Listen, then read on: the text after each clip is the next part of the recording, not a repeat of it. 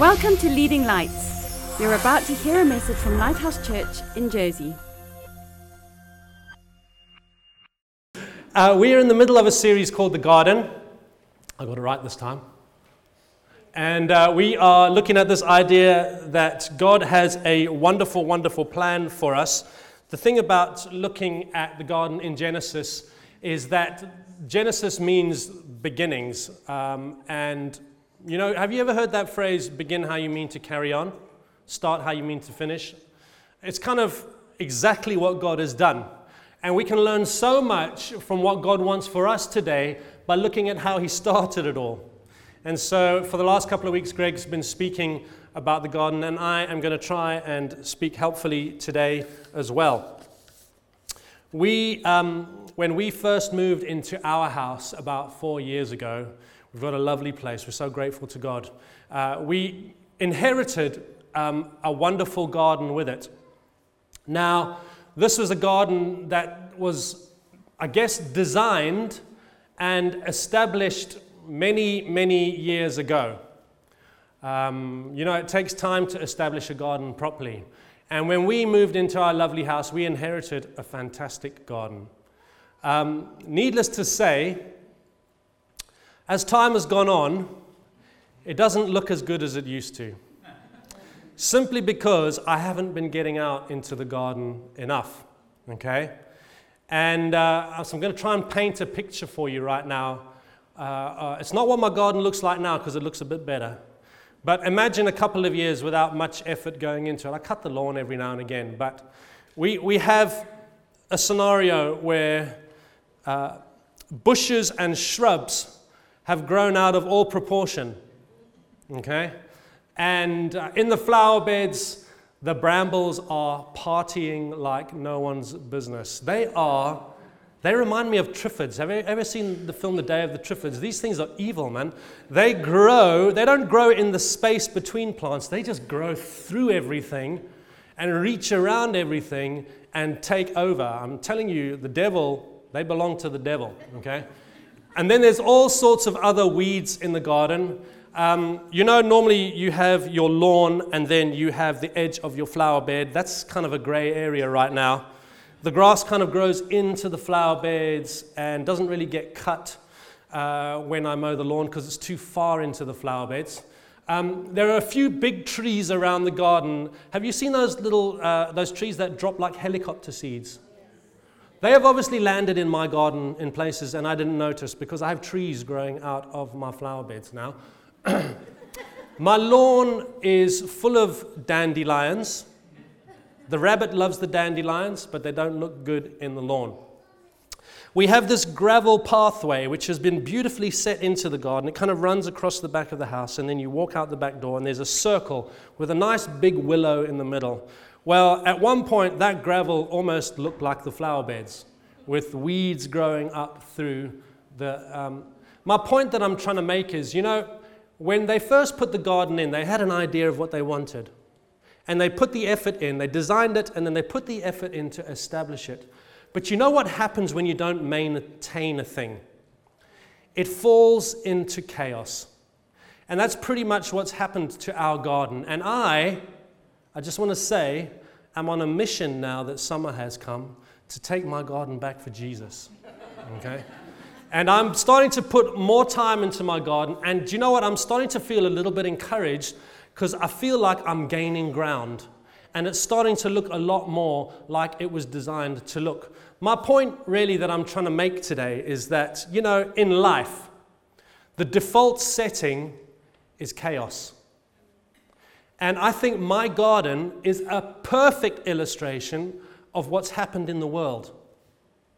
Left to our own devices, we have fallen into chaos and destruction. Where the original order was in place and has been neglected, we look around us, guys. Look at the news. Just see what happens when God is not involved. Amen. There was an order that was set in place at the beginning of time that was broken with Adam and Eve.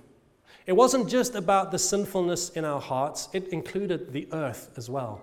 The earth is broken. Um, and without intervention, we're going to go one way. That's the reality of it. And the essence of my talk today, if you remember one thing, is that like I am the solution to the order in my garden, we are the solution to the chaos in the world. You and me. Not some special people. Every single one of us is responsible for bringing God's order back into the earth. And so that's what I want to talk about today. I'm going to read from Genesis chapter 1, just a few verses. Uh, it'll go up on the screen as well. Thank you very much. And this is what it said. Listen very carefully. I'm going to take a lot of time to talk about one verse today, but it's going to be important to look at the words so that you understand who you are. I'm going to be talking about our spiritual DNA, what we were wired for. Okay. It says, Then God said, Let us Obviously, God is speaking to himself and the Spirit and Jesus at the same time. He said, Let us make mankind in our image, in our likeness. Listen to the reason why. So that they may rule over the fish in the sea and the birds in the sky, over the livestock, over all the wild animals, over all the creatures that move along the ground. So they must have thought that was a good idea because they got on with it. God created mankind in his own image. In the image of God, he created them. Male and female, he created them. Now, listen, this is the verse I want to talk about for the rest of today. God blessed them and said to them, Be fruitful and increase in number. Other versions say multiply. Fill the earth and subdue it Rule over the fish in the sea and the birds in the sky, over every living creature that moves on the ground. As I said, I want to take some time to look at verse 28 today, but before I do, I want to talk about this idea of our spiritual DNA. And I'm not going to spend a lot of time talking about this, but I want you to think in terms of the three letters DNA, all right? D. We're going to be talking a lot about design, God's design, how He's designed the earth, how He's designed you. Okay? You were designed, let me just declare it nice and clear. You are not haphazard. You didn't creep out of a muddy pond. It wasn't some haphazard, astoundingly lucky happening. It was purposeful, it was thought out, it was deliberate. You were designed, okay? The second has to do with this idea of nurture. God has nurtured this thing through all of time. So we've took a moment to have a look right at the beginning with Adam and Eve. And this idea didn't change when Adam and Eve fell. God has maintained this idea of who we are and what we're called to do throughout the scriptures. And I want to show you another couple of places. Do you remember in Genesis uh, when God was so upset with the state of mankind on the earth that he destroyed all life on earth with the flood except for Noah and his family and a number of creatures. You remember the story about the ark, right? When the waters subsided and the ark settled, God re-established this commission that He'd given to Adam and Eve. Okay, in Genesis chapter eight, it says um, from verse 22: "As long as the earth endures, seed time and harvest, cold and heat, summer and winter, day and night will never cease." And in verse 9 it says, Then God, listen to the words, exactly the same. God blessed Noah and his sons, saying to them, Be fruitful and increase in number and fill the earth. So he said that to Adam and Eve when he created man and woman. And then sometime down the line, it all went horribly wrong, and God tried to reset the scale. Uh, he wiped out mankind, and with Noah and his family, he was going to say, Let's do it again. Let's try again, everyone. And the commission came to Noah and his family exactly the same as it did with Adam and Eve, right? God nurtured this idea from Adam and Eve through Noah. And then when we read, and it's a scripture that we love to read in the New Testament, and we believe it with all of our hearts, in Matthew chapter 28, it says um, in verse 18, it says, Then Jesus came to them and said, Now the words are slightly different, but you'll understand the, the intention is exactly the same. All authority in heaven and on earth, Jesus said, has been given to me. Therefore, go and make disciples of all nations, baptizing them in the name of the Father and of the Son and the Holy Spirit, and teaching them to obey everything I have commanded you, and surely I am with you to the very end of the age. That's the Great Commission to mankind, to all believers, to continue to do the thing that God has been saying first to Adam and Eve, then to Noah, and to us now. Can you see that God designed this thing? He had this idea that He's been nurturing through all of time with us. Amen? And A stands for appoint. It's what you and I have been appointed to. When you think about your DNA as a person, it is the minuscule strands that has all the information that make up exactly who you are. And this is our spiritual DNA running through everything that we do and express as believers on the earth and through the church and in our lives is the fact that we were designed for it. It's an idea that God has never given up on or changed, and He's appointed us still to be the ones to carry it out. Are we happy so far? That plan didn't change at the fall. Okay? It didn't change. It's still the same and it stays the same through all time. And I want to be clear today that this is not just a physical realm, like saying to Adam and Eve, right, guys, you're the only two people in the whole world. You go go and make some babies and fill up the whole world. It applies on a physical level. But remember, Greg said last week this idea that at that time, when there was no sin, uh, the physical and the spiritual were inseparable. There was perfection going on right there. And then at the fall, there was a rip, right? the, the plan didn't change, but our relationship and the way we relate to God changed, right? And Jesus is the answer to fix that problem, but our DNA hasn't changed. We've just had the same start and the same finish, we've just taken a different route. Does that make sense? So that applies to our physical lives. Yes, we're called to multiply and increase, but everything that we talk about today applies to the spiritual life of us. All right. So when there's a physical context, there's a spiritual application exactly. And that carries on from beginning to end. So let's go back now to our scripture in verse 28 of Genesis chapter 1. God says, it says, sorry, that God blessed them. Why did God bless Adam and Eve before he told them what he wanted them to do? What does that word bless mean? I want to just give you an idea today and help you understand that word. How many of you know that there's a new Prime Minister in England? Right? Theresa May is now the Prime Minister. And for her to officially become part or to take on that role, she had to go before the Queen and kiss the hand, as they say. A ceremony where she kneels before the Queen and the Queen bestows upon her the authority to be the Prime Minister. Okay? Happy days. She doesn't just get appointed. There's part of the process where she has to go before the Queen, and the Queen bestows that authority. Right before she comes there, old David Cameron has gone in and he's resigned, and he's given his resignation to the Queen. But then she comes in and she is appointed as the Prime Minister. This idea of all the things that God has called us to is preceded by the fact that we are blessed by God. You are blessed with authority. Remember in Matthew 28, Jesus said, All authority in heaven and on earth has been given to me. Therefore, go. What he's saying is, I'm giving you my authority. Without his authority, we're just taking a walk. Okay?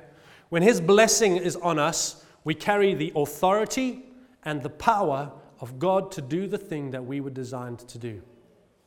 We need his blessing. That's why we need to stay under his authority. Amen. If you're living outside of the authority of God in your life, you're putting yourself outside of the balance and you're vulnerable. Amen. You're on your own in a sense. That's why we always, as best as we can, need to draw ourselves in under the authority of God on a daily basis. That's my first point. You're blessed with the authority of the living God. He's authorized you and He's deputized you. You can put on your cowboy hat and your cowboy boots and you're ready for go, right?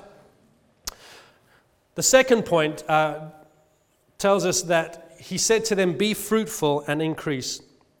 Now, a few years ago, um, I got to take a trip back to Africa. And while I was there, uh, we were doing some outreach uh, in a very rural area.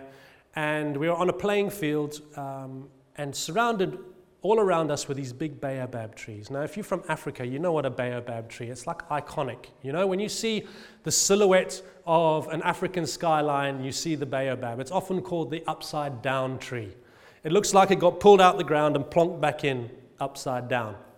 Right? And so I wandered over to one of these, and on the floor were some old fruit from the tree and lots of these baobab seeds. And on a separate side note, I just felt like God said to me, I need to take one of these home for each of our family. And because of this particular reason, inside this seed, inside the DNA, is multiple baobab trees. The potential inside of here is unlimited, right? There is fruit in here and there is increase. You pop this seed in the ground, a baobab tree is going to grow. That baobab tree is going to get fruit and drop more seeds, and so it goes on. The potential is right there in this tiny little thing massive trees and massive potential. Inside of you, like this seed, is massive potential for fruitfulness and increase. God has designed you to be fruitful, right? Like He said to Adam, the fruit of your loins, you're going to have children, etc. There was that kind of a fruitfulness. And this fruitfulness applies to all areas of our lives. In, in the workplace, God has empowered us and blessed us to be fruitful and efficient and productive. Amen. Fruitfulness is God's design. As believers, we have spiritual fruit that we're called to produce. Amen. And the Bible talks about the fact that when there are trees that are unproductive and they're not producing any fruit, what did Jesus do? He cut it down. It's no good for anything. So the point I'm trying to make is you were made for fruit. Okay? Remember when uh, God created the garden and he said to Adam and Eve, You can eat from any tree in the garden except for the tree of life, right? What is fruit for? It's for food. God has called you to be so fruitful that people can feed off of you. You're a source of nourishment in the spirit for the world and for unbelieving people and for believing people. You know, we gather here on a Sunday. Uh, the fruit that we produce and the gifts that we have not for our own satisfaction. What is it for? For each other, for building the church, for increasing the kingdom. That's how God is calling us to be fruitful. Now, the fact is, you are being fruitful, whether you realize it or not. And my challenge for us today is what kind of fruit are you producing? Amen? Is it godly fruit? Is it part of the solution? Is it helpful? Is it uplifting? Or are you part of the problem in the way that you're living right now? Are you sitting stagnant that's not God's will for your life. You're called to be fruitful, to grow where you're planted until God moves you somewhere else. Does that make sense?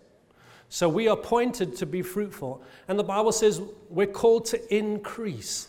You know, when you drop that little seed in the ground, it never comes back one for one. Amen? It's explosive multiplication. How many seeds could a baobab tree produce in its lifetime when it can be hundreds of years old? Just think about it. God is calling us to increase in every area of our lives. That's the economy of God. Amen? The application that I want to make for us today is that God is calling you, like He's calling me, to create increase in a spiritual way in terms of other people being saved. You are called to multiply yourself in others, not a select few people who get labeled an evangelist. You and I, all of us, in the way that we are equipped to, with the, the help of the Holy Spirit and the strength that He gives us and the wisdom that He gives, we're called to replicate a work of God having pl- taken place in our lives in other people. You're called to lead people to Jesus. Amen. Now, some of you are struggling with that idea right now. Some of you are feeling pretty excited about that idea. Some of you are like, not me. That's the devil right now talking to your heart. Let me just be clear, very clear. The devil's way is chaos, God's way is order. And his kingdom, the Bible says, he's going to increase his kingdom. There'll be no end to it. You and I are the vehicle by which the gospel goes out. So you're called to be fruitful and you're called to increase. Amen. Are we happy? The Bible goes on to say, fill the Garden of Eden. Does it say that? No. Okay. Did you realize that Adam and Eve were not called to stay in the garden? I don't know why. I always had this picture that they never left the garden, that they were made for the garden and they lived in the garden. But I actually realized this week they had access in and out of the garden from the start. The only thing that changed at the fall, they couldn't get back in. Amen. I don't believe that Adam and Eve stayed in the garden always. I believe that they went out beyond the borders of the Garden of Eden. That's quite a profound thing I've just said right now. Okay? They're called to expansion, to going out to the rest of the world. Amen. Can you see it? Can I tell you what uh, fallen thinking looks like?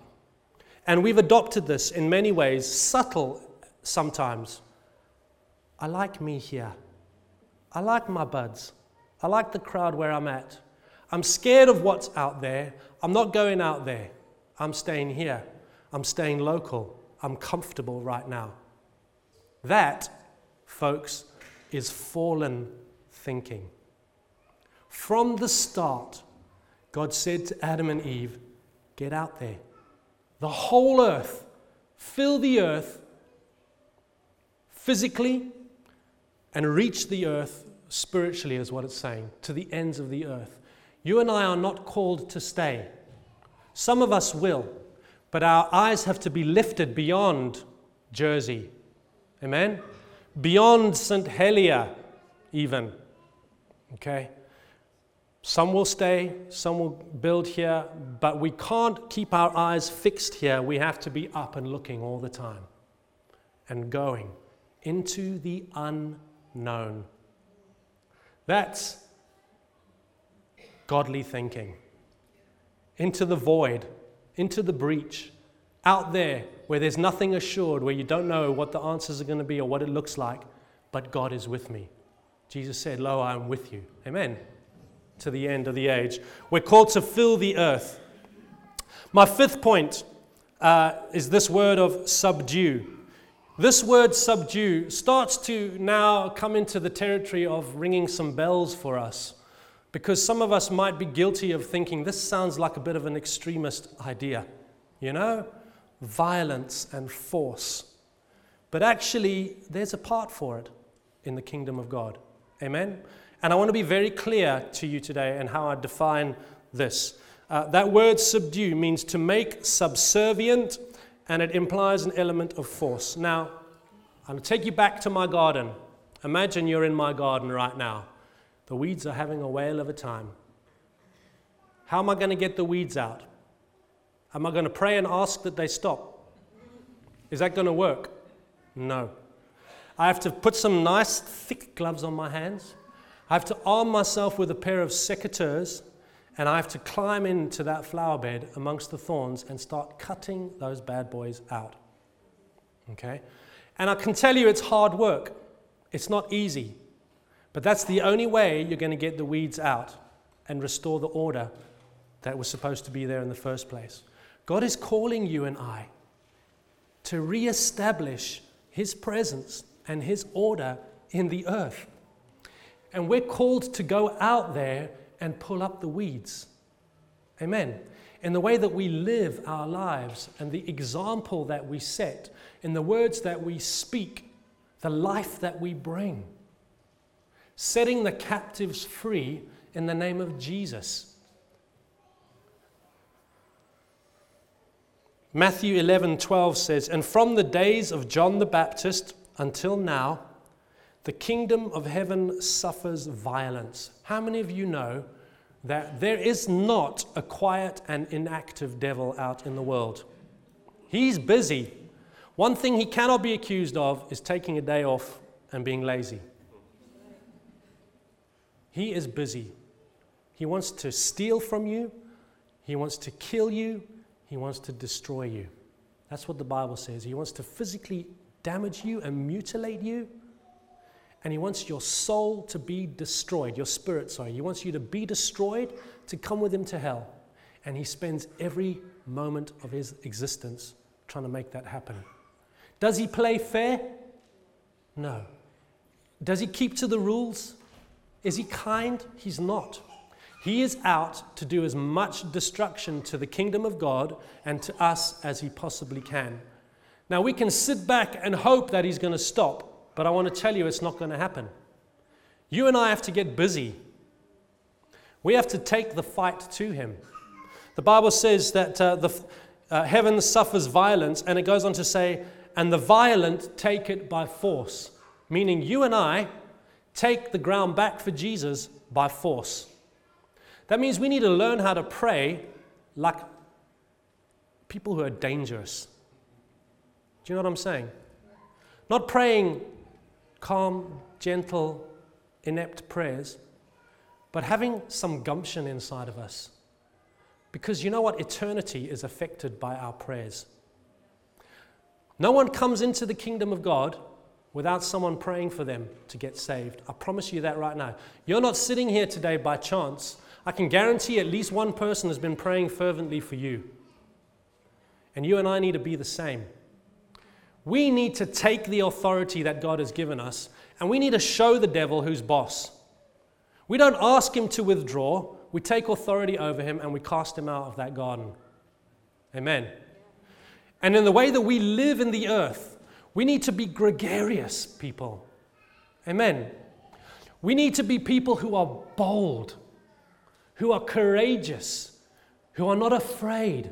Fear is not God's plan for you. It's the weapon of the devil to stop you from being effective for him. So if there's fear in your life, you need to go to the Lord and show him why, and you need to ask people to help you overcome fear because fear is not God's plan for you.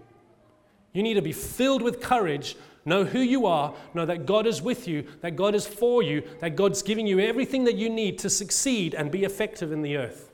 That's you. But he's lying to you all the time.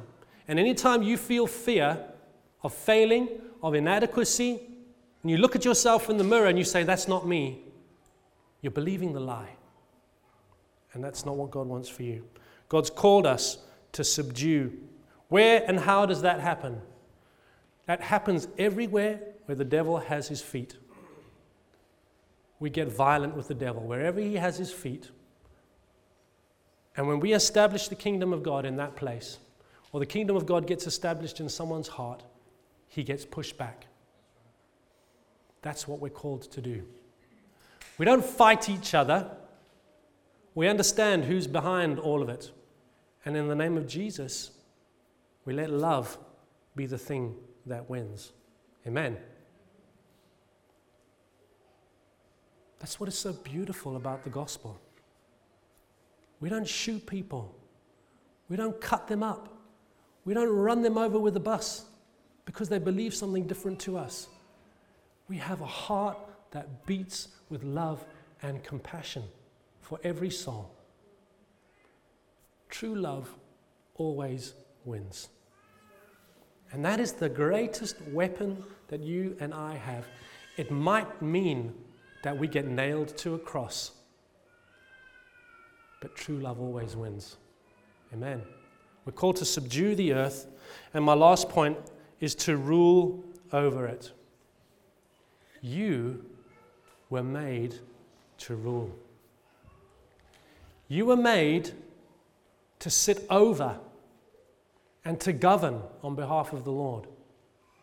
We're not the feet or the tail. The Bible says we're the head. God has designed us to rule with him over his kingdom, to, Im- to, uh, to extend his kingdom on his behalf. Amen. We are kings with him in that sense. He's the great king, And He's caused us to be the ones who are called to subdue and rule over the earth. As long as the earth endures, that's our role. And so I want to leave it there today. I want you to think about the design, how God has designed this whole thing. I want you to remember how He's nurtured this thing all through time. And I want you to understand that He has appointed you. You, every single one of you, sat here. He's blessed you. He's caused you to be, He wants you to be fruitful and increase. He wants you to fill the earth with His gospel. He wants you to subdue the work of the enemy, and He wants you to reign with Him for all time.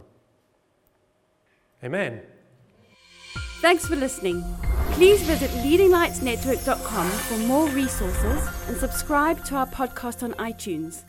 Please consider supporting this ministry financially by making a donation on the giving page of leadinglightsnetwork.com or lighthousejersey.com.